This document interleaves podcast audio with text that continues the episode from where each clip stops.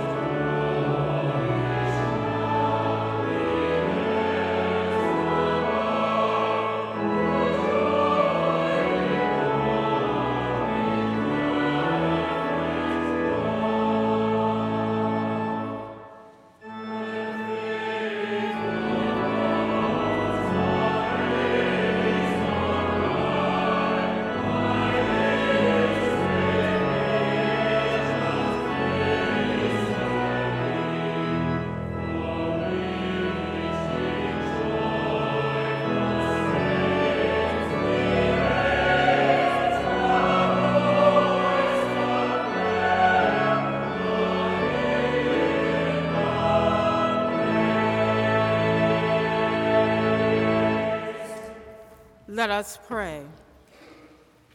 O God, who before the passion of your only begotten Son revealed his glory upon the holy mountain, grant to us that we, beholding by faith the light of his countenance, may be strengthened to bear our cross and be changed into his likeness from glory to glory. Through Jesus Christ our Lord, who lives and reigns with you and the Holy Spirit, one God, forever and ever. Amen. To those who believe in Jesus Christ, he gives the power to become the children of God. May the Lord, who has begun this good work in us, bring it to completion in the day of our Lord Jesus Christ.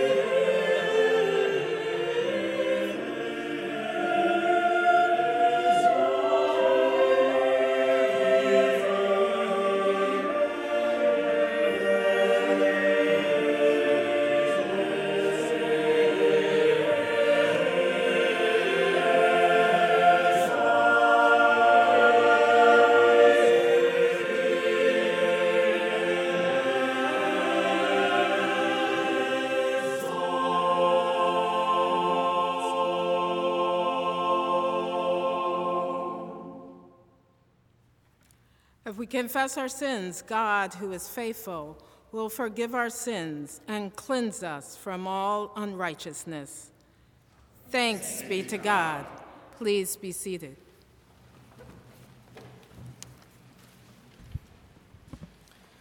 A lesson from the book of Exodus, chapter 24, verses 12 to 18. The Lord said to Moses, Come up to me on the mountain and wait there, and I will give you the tablets of stone with the law and the commandment, which I have written for their instruction. So Moses set out with his assistant Joshua, and Moses went up into the mountain of God. To the elders he had said, Wait here for us until we come to you again, for Aaron and Hur are with you Whoever has a dispute may go to them. Then Moses went up on the mountain, and the cloud covered the mountain. The glory of the Lord settled on Mount Sinai, and the cloud covered it for six days.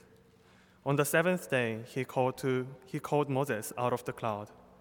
Now the appearance of the glory of the Lord was like a devouring fire on the top of the mountain in the sight of the people of Israel. Moses entered the cloud and went up on the mountain. Moses was on the mountain for 40 days and 40 nights. The word of the Lord. Thanks be to God.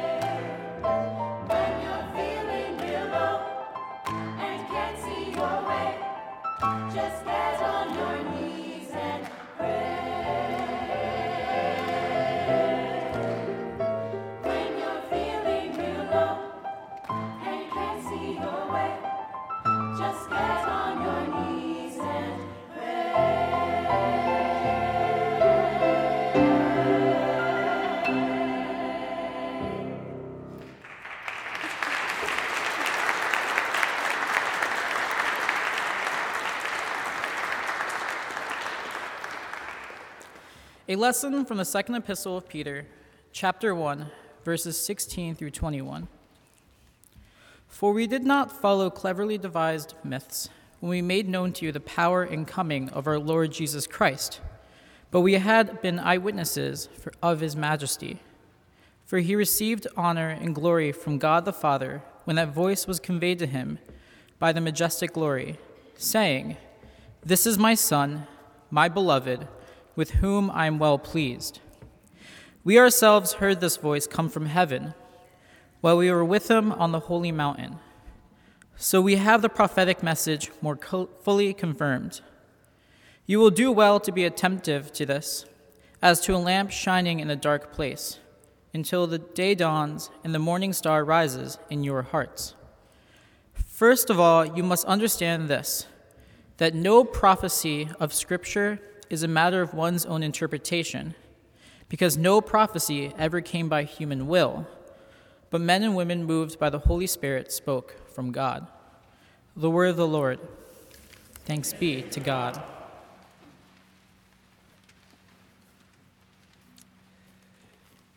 Please join me in saying verses from Psalm 99 with the antiphon.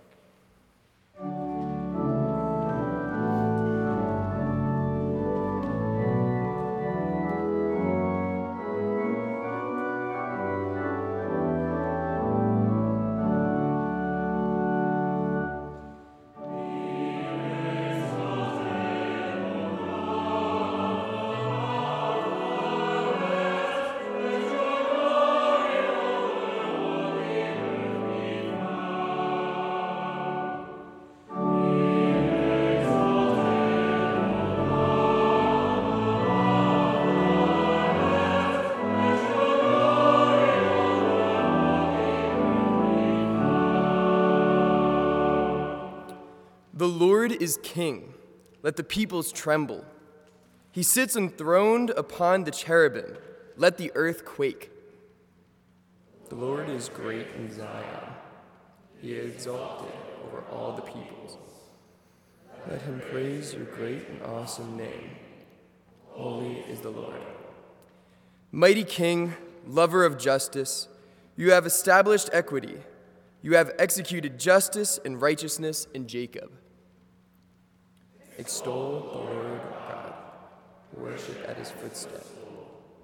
Holy is the Lord. Moses and Aaron were among his priests.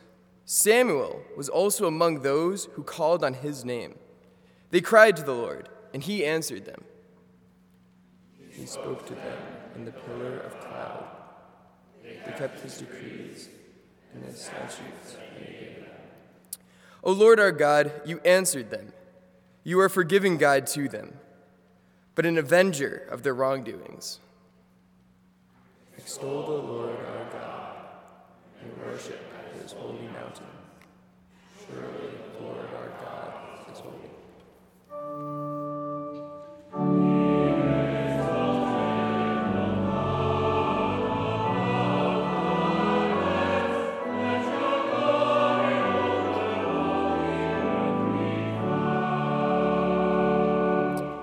Now let us stand as we are able for the singing of the Gloria Patri and the reading of the Gospel.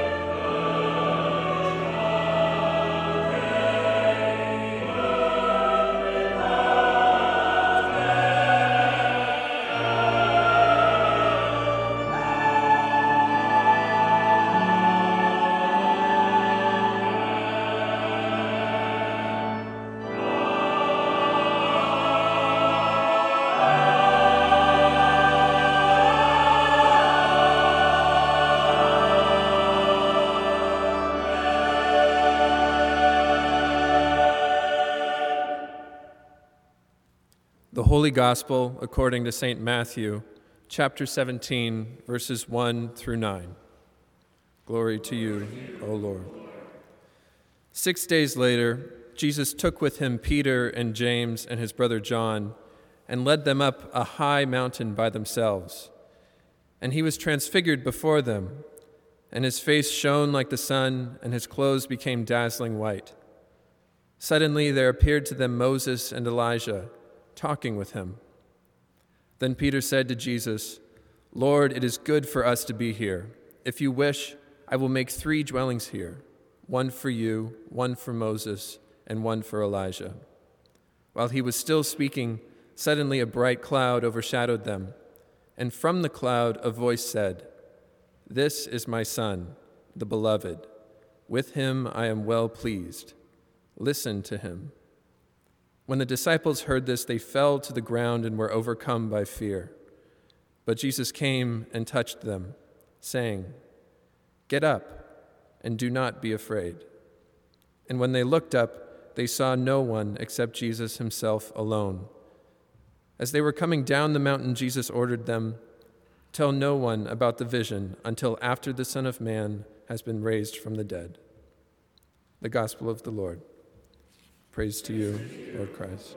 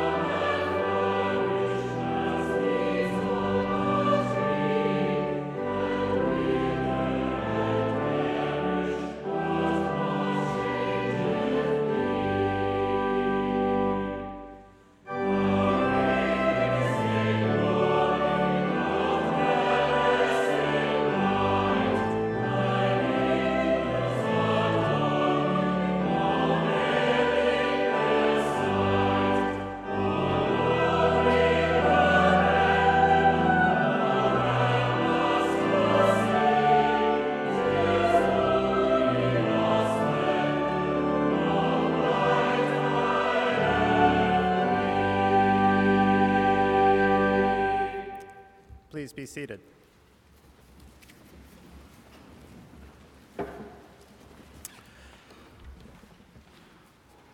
Jesus took Peter, James, and John up on a high mountain, and he was transfigured before them, and his face shone like the sun, and his clothes became white as light. And behold, there appeared to them Moses and Elijah talking with him, and a bright cloud overshadowed them. And from the cloud a voice said, This is my Son, the Beloved, with him I am well pleased. Listen to him. Today is Transfiguration Sunday, which every year in the church calendar marks the conclusion of the liturgical season of Epiphany. Epiphany is often called the season of light. And so it's fitting that each year it concludes with this story of Jesus transformed into a vision of light and glory, his face like the sun and his clothes like light. Uh, the Greek word where we get the word epiphany is epiphania. And in ancient Greek religion, it referred to the manifestation or the appearance of a god. It comes from the word phano, which means to shine, or figuratively, to come to light. And phano comes from phos, which means light. So, in its classical sense, epiphany implies that something glorious, but invisible, like a god, has suddenly shined forth to be revealed. And that's what the story of the Transfiguration is. Jesus' divinity, something ordinarily concealed from sight during his earthly ministry, shines forth all of a sudden for the disciples to see. And now we might think that this is the episode that convinces the disciples that Jesus is the divine Messiah, right? But they actually already knew that. This helps confirm the belief for them, definitely. But they'd already seen you know, a great deal from Jesus. He healed the sick and raised the dead, and he walks on water. And in the chapter right before the one with the transfiguration, we find that they were already convinced that he was the Messiah. Jesus had asked them in the prior chapter, Who do people say that I am? They said, Well, some people say you're John the Baptist back to life, some people say you're Elijah or one of the prophets. And he says, Who do you say that I am? And Peter says, You're the Christ, the Son of the living God. And so they know that he's the Christ already, right? And there's earlier clues in the gospel we could say that they've probably been convinced of this for some time. It's not always the case that faith comes all at once as a result of some single event. Sometimes that is the case, but for the most part, for most people, faith comes about slowly and gradually. It accrues as a result of many experiences and insights and sometimes it takes root imperceivably in the soul before we even realize it ourselves. And yet, even a faith like that is from God. It's just as revealed as any epiphany. When Peter says, You are the Christ, Jesus doesn't even ask him how he knows it. He doesn't say, Well, what makes you say that, Peter? He tells Peter, Blessed are you, Simon, son of Jonah, because flesh and blood has not revealed this to you, but my Father in heaven. So faith is a gift and a revelation, no matter if it comes about quickly, all at once, or whether it develops slowly and gradually over the course of a long faith journey. And there's another thing to recognize on the basis of Peter's confession of faith. Having faith that Jesus is the Messiah, having that conviction that he is the Son of God, is not the end of the faith journey. Peter might have thought it was at the time. You know, blessed art thou, Simon, son of Jonah, for my Father in heaven has revealed this to you. And he tells him, I tell you, you are Peter, and on this rock I will build my church. So Peter's probably feeling pretty good, you know, like he's arrived. He got the revelation. He believes, he is convinced that Jesus is who he says he is, uh, whom God has revealed him to be. And so now, let's get on and build that church, you know. But Peter doesn't realize at that point how much he still has to learn. Peter knows that Jesus is the Messiah, but we find out he doesn't really understand what that means. And as though to drive that point home, the very next passage tells us that shortly after Peter's confession, Jesus starts telling the disciples that he's going to go to Jerusalem, and there he's going to be handed over to the chief priests and he's going to suffer, and he's going to be killed, and on the third day he'll rise again. And Peter hears this about going off to die, and he says, God forbid it, Lord. This will never happen to you. you Peter knows that Jesus is the Christ. But when he hears about him suffering and dying, he doesn't understand it, and he won't accept it because it doesn't line up with his conception of what the Messiah is supposed to do, or his understanding of what life, death, and glory really are. People expected that when the Messiah came, he would put the world to rights. He'd kick out the Romans, he'd get rid of the corrupt priests in the temple, uh, he'd get rid of the evil powers that be, and he would reign as a king on earth in glory. And the disciples have seen what Jesus is able to do. And they're thinking, this is going to be easy. Looking forward, they can see the uninterrupted path to victory and glory. And to them, the death that Jesus is talking about it sounds like an absolute end to all of that. The part about rising from the dead doesn't even seem to register with Peter. All he seems to hear is the message of defeat and of his hopes and aspirations destroyed. But Jesus rebukes Peter. He says, Get behind me, Satan, for you are a hindrance to me. For you are not setting your mind on the things of God, but on human things. Peter already knew that Jesus was the Christ, but he didn't understand what that meant. And when he heard it, he couldn't accept it because it didn't match up with his finite human conceptions of power, victory, and glory on the one hand, and of the finality of death on the other. Faith is a journey. And the journey of faith doesn't stop just because we may have come to a point of belief or conviction. And if we think it does, if we think that we've arrived with that, we risk becoming a hindrance. Imagining that we know God and the things of God better than we really do. Imagining that somehow God's infinite power and purpose are going to exist in easy conformity with our own limited human views of life and the world. Peter believed in Jesus and he knew that he was divine.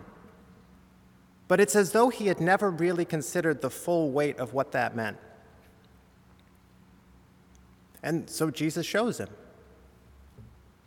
Six days later, Jesus took Peter and James and John up onto the high mountaintop. And he gives them a glimpse, a brief taste of the reality of the meaning behind what he had been saying. What does it mean that the Son of God is one with the Father? Intellectually, we can't say what that means. But here the disciples are given a glimpse in visual terms of the reality of it. There is Jesus, radiating the glory and the splendor that was said to have descended on Mount Sinai in the Exodus. The, seeing the majesty that Ezekiel saw in his vision of God on the throne. Now, nobody saw what was up there when the glory descended on the mountain. Only Moses went up, and he never saw the face of God. And Ezekiel never saw the face of the figure seated on the throne. But here he is, revealed. One whose face shines like the sun, uh, who is clothed with splendor and majesty, which is how God is described in Psalm 104, wrapped in light as with a garment. And it's Jesus. And who's there with him?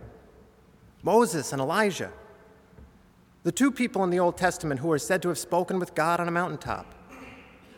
And the one they spoke to back then is the same one they're speaking to here the firstborn of all creation, the visible image of the invisible God, in whom all things in heaven and earth were made, in whom all things hold together.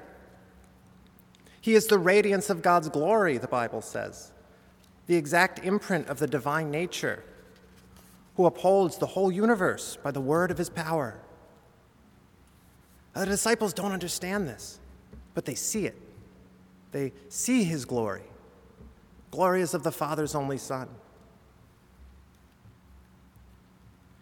And there are two points I'd like to make about this. The first is this the kind of perspective that the disciples are granted on the mountaintop, the, the taste, the sensation of an infinite, glorious God, is needed to temper and overcome the limited human conceptions of life and death that hold us in bondage to fear and hopelessness. Peter could not accept that the Messiah was going to suffer and die, because to him it seemed like an utter defeat, a fearful, hopeless end. What Jesus said about rising from the dead is an afterthought to Peter. He doesn't even hear it. And no matter how faithful we are, we face times when the future can seem hopeless, when the specter of defeat and finitude looms large on the horizon. And at times like that, we can't stay trapped in that finite human perspective. We need to let Jesus lead us up the mountain so that we can get that glimpse of a God who makes a way where there is no way, God for whom all things are possible, who is greater than death, greater than anything in the world. We need to have, have that perspective in our minds in order to struggle through the finite, in order to uh, take up our cross and follow Jesus, which is what he says to do. We need to have the brightness of that mountaintop view in mind when we go down into the valley again. That's the first point. The second point is this the mountaintop is not the end of the journey for the disciples. The journey of faith didn't end with the conviction, and it doesn't end here either. Oh, they kind of seem to think it does, that this is uh, that now they have arrived. Uh, after a little while, Peter says to Jesus, Jesus, let us build, you know, three tabernacles, little tents or shrines, one for you and one for Moses and one for Elijah as though the journey's done. We're here, we're in the holy place. We're going to stay here for a while, we're going to dwell here. But they have to go back down the mountain, they have to take up the cross. It's questionable how much at the time the disciples actually learned from the vision. Later on, they look back after the resurrection, and the meaning of the experience becomes clearer. But they're not at that point yet. And here they seem to think that this brief glimpse they've been given of the divine light and glory, this brief insight or epiphany, is somehow the culmination of the journey. It's an important step on it, but it's not the culmination. There's still all that stuff Jesus said about the cross, about the path of life, leading through death in order to overcome it. But the disciples weren't listening. And they don't listen here either. They think that maybe now they're going to be able to build the church up there in glory, above the fray, avoiding the way of the cross. But as Peter says this to Jesus, suddenly the bright cloud overshadows them, and the voice says, This is my son, the beloved. Listen to him. They hadn't been listening. Do we listen to God? Do we hear the promises of Jesus Christ with open ears? Or do we tell ourselves that whatever it means has to somehow rest in easy conformity with what we already think we know? Even when Jesus goes to the cross, the disciples still haven't listened. They abandon him. They see him arrested and put on a cross and laid in the tomb. And I think it's the end. That's the final, the final chapter, and they scatter in fear. Yeah, but Jesus doesn't abandon them. He doesn't abandon them on the mountaintop. He comes to them and he touches them and he says, Get up, arise, do not be afraid. And he doesn't abandon them after the cross. He appears to them. He shows them the pieces that they had been lacking so that everything that they've seen up to that point suddenly comes into clear relief and finds its proper meaning. And He gives them the Holy Spirit so that they can take up their cross and walk the way of life following Him. If it weren't for the fact that Jesus does not abandon us, I think every faith journey would probably end poorly. But Jesus doesn't abandon us. He comes and he says, Arise, get up. Do not be afraid. And if we fall a thousand times, he comes back with more light and truth to give. And so, as we end the season of Epiphany and we begin the season of Lent, the season when we remember to bear the cross, to, to have the courage to follow Christ. We have to remember not only the, the sorrow that that may entail, but the glory that goes beyond it. It was for the sake of the glory set before him that Christ endured the cross, despising its shame. It's not a path of death and uh, a way for people who are just gluttons for punishment, you know? It's a way of life and glory. And we know this because the glory of God is here and can do all things. Amen.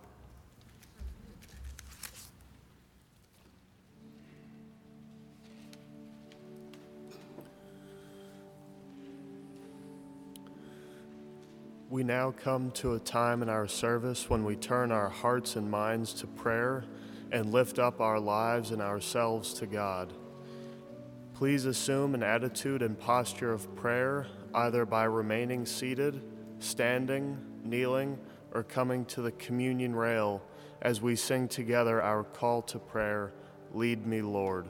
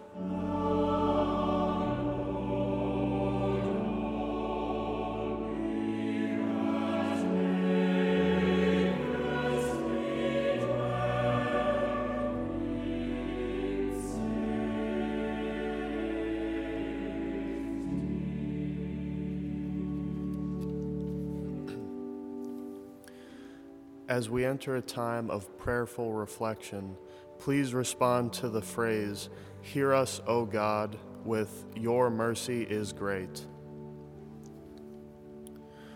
Holy God, Your loving power is at work among us. Rouse and embolden Your church, that we too might be transfigured. Set a light in the world for the sake of the gospel. Hear us, O God your mercy is great.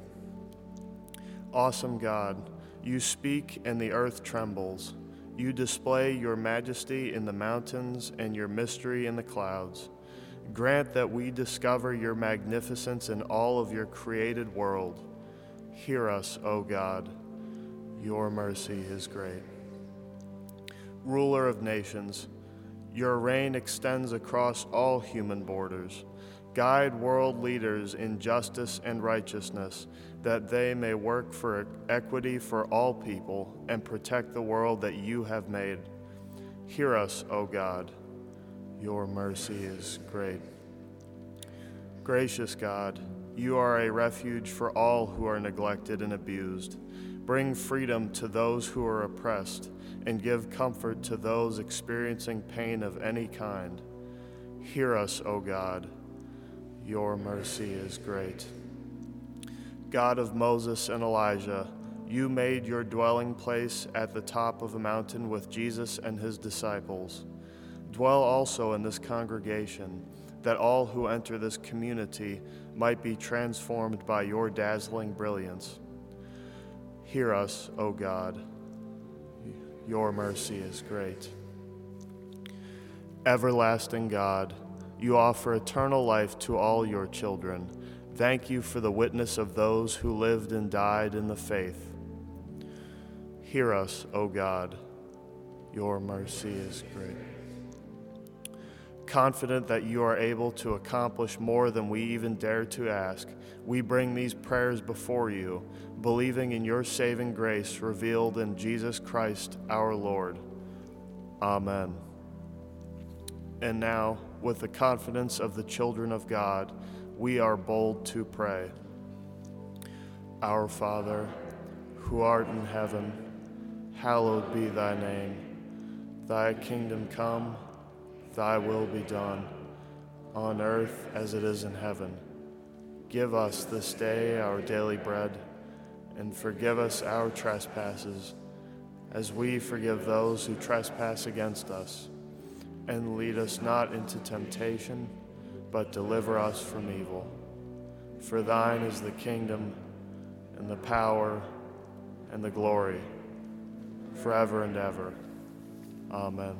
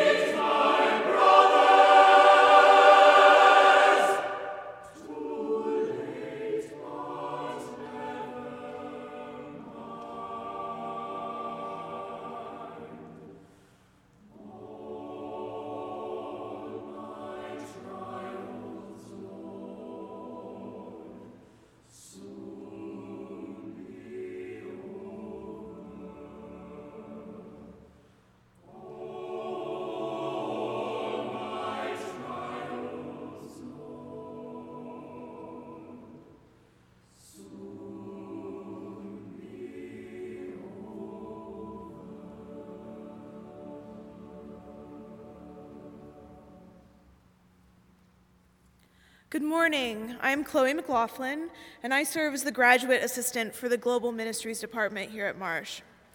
We are so pleased to welcome you again to the nave of Marsh Chapel.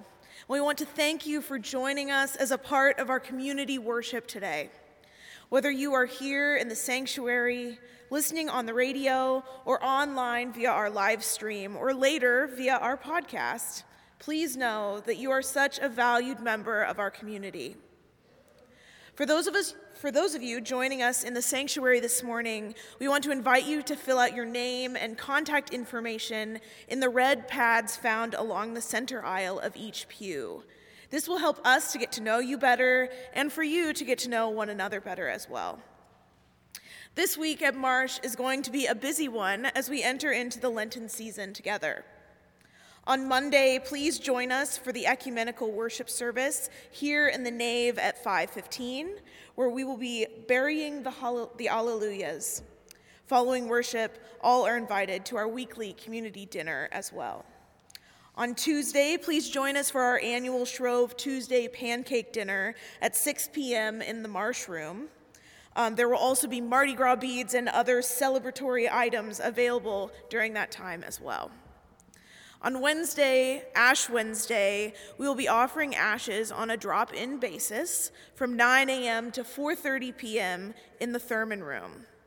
The Ash Wednesday ecumenical services will be held at 8:30 a.m., 5:15 p.m., and 6 o'clock p.m. For the locations of those, please see your bulletin or online. Ashes will also be available on, in the medical school lobby from 12 to 2. Once again, we want to thank Bill Cordts for joining us this morning. Additionally, Bill will be offering a Lenten Bible study on Sundays from March through April 5th at 12:30. So make sure to get in on that. The Bible study will examine Jesus' passion, the death and resurrection with a focus on healing and health. So that's something to look forward to. Next week, we will be celebrating our monthly communion, but please note that there may be minor alterations in our communion format. For all other news and upcoming events, as well as to sign up to receive our daily Lenten devotionals, please visit the chapel website at bu.edu/chapel, where there is also the opportunity for online giving. Now, Lord, touch our hearts, God, with your love so that we may share our many resources with others. May your grace shown to us in Jesus Christ make us generous givers. Amen.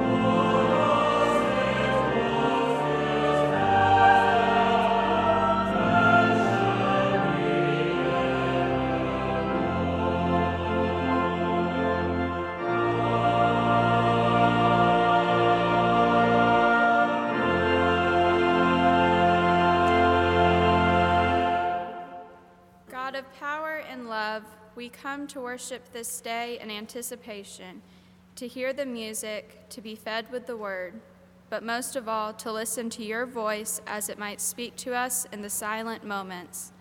May your goodness and caring be affirmed in the gifts we give, and as worship comes to an end, may we hear Jesus' voice sending us out into the mission field, and may we listen and go.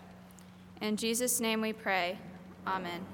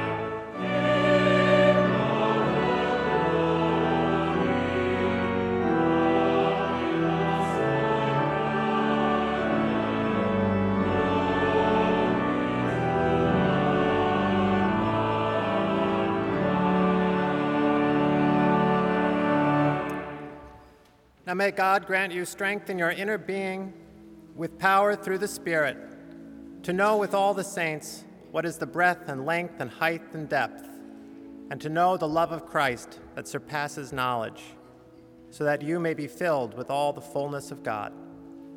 Go in peace to love and serve the Lord.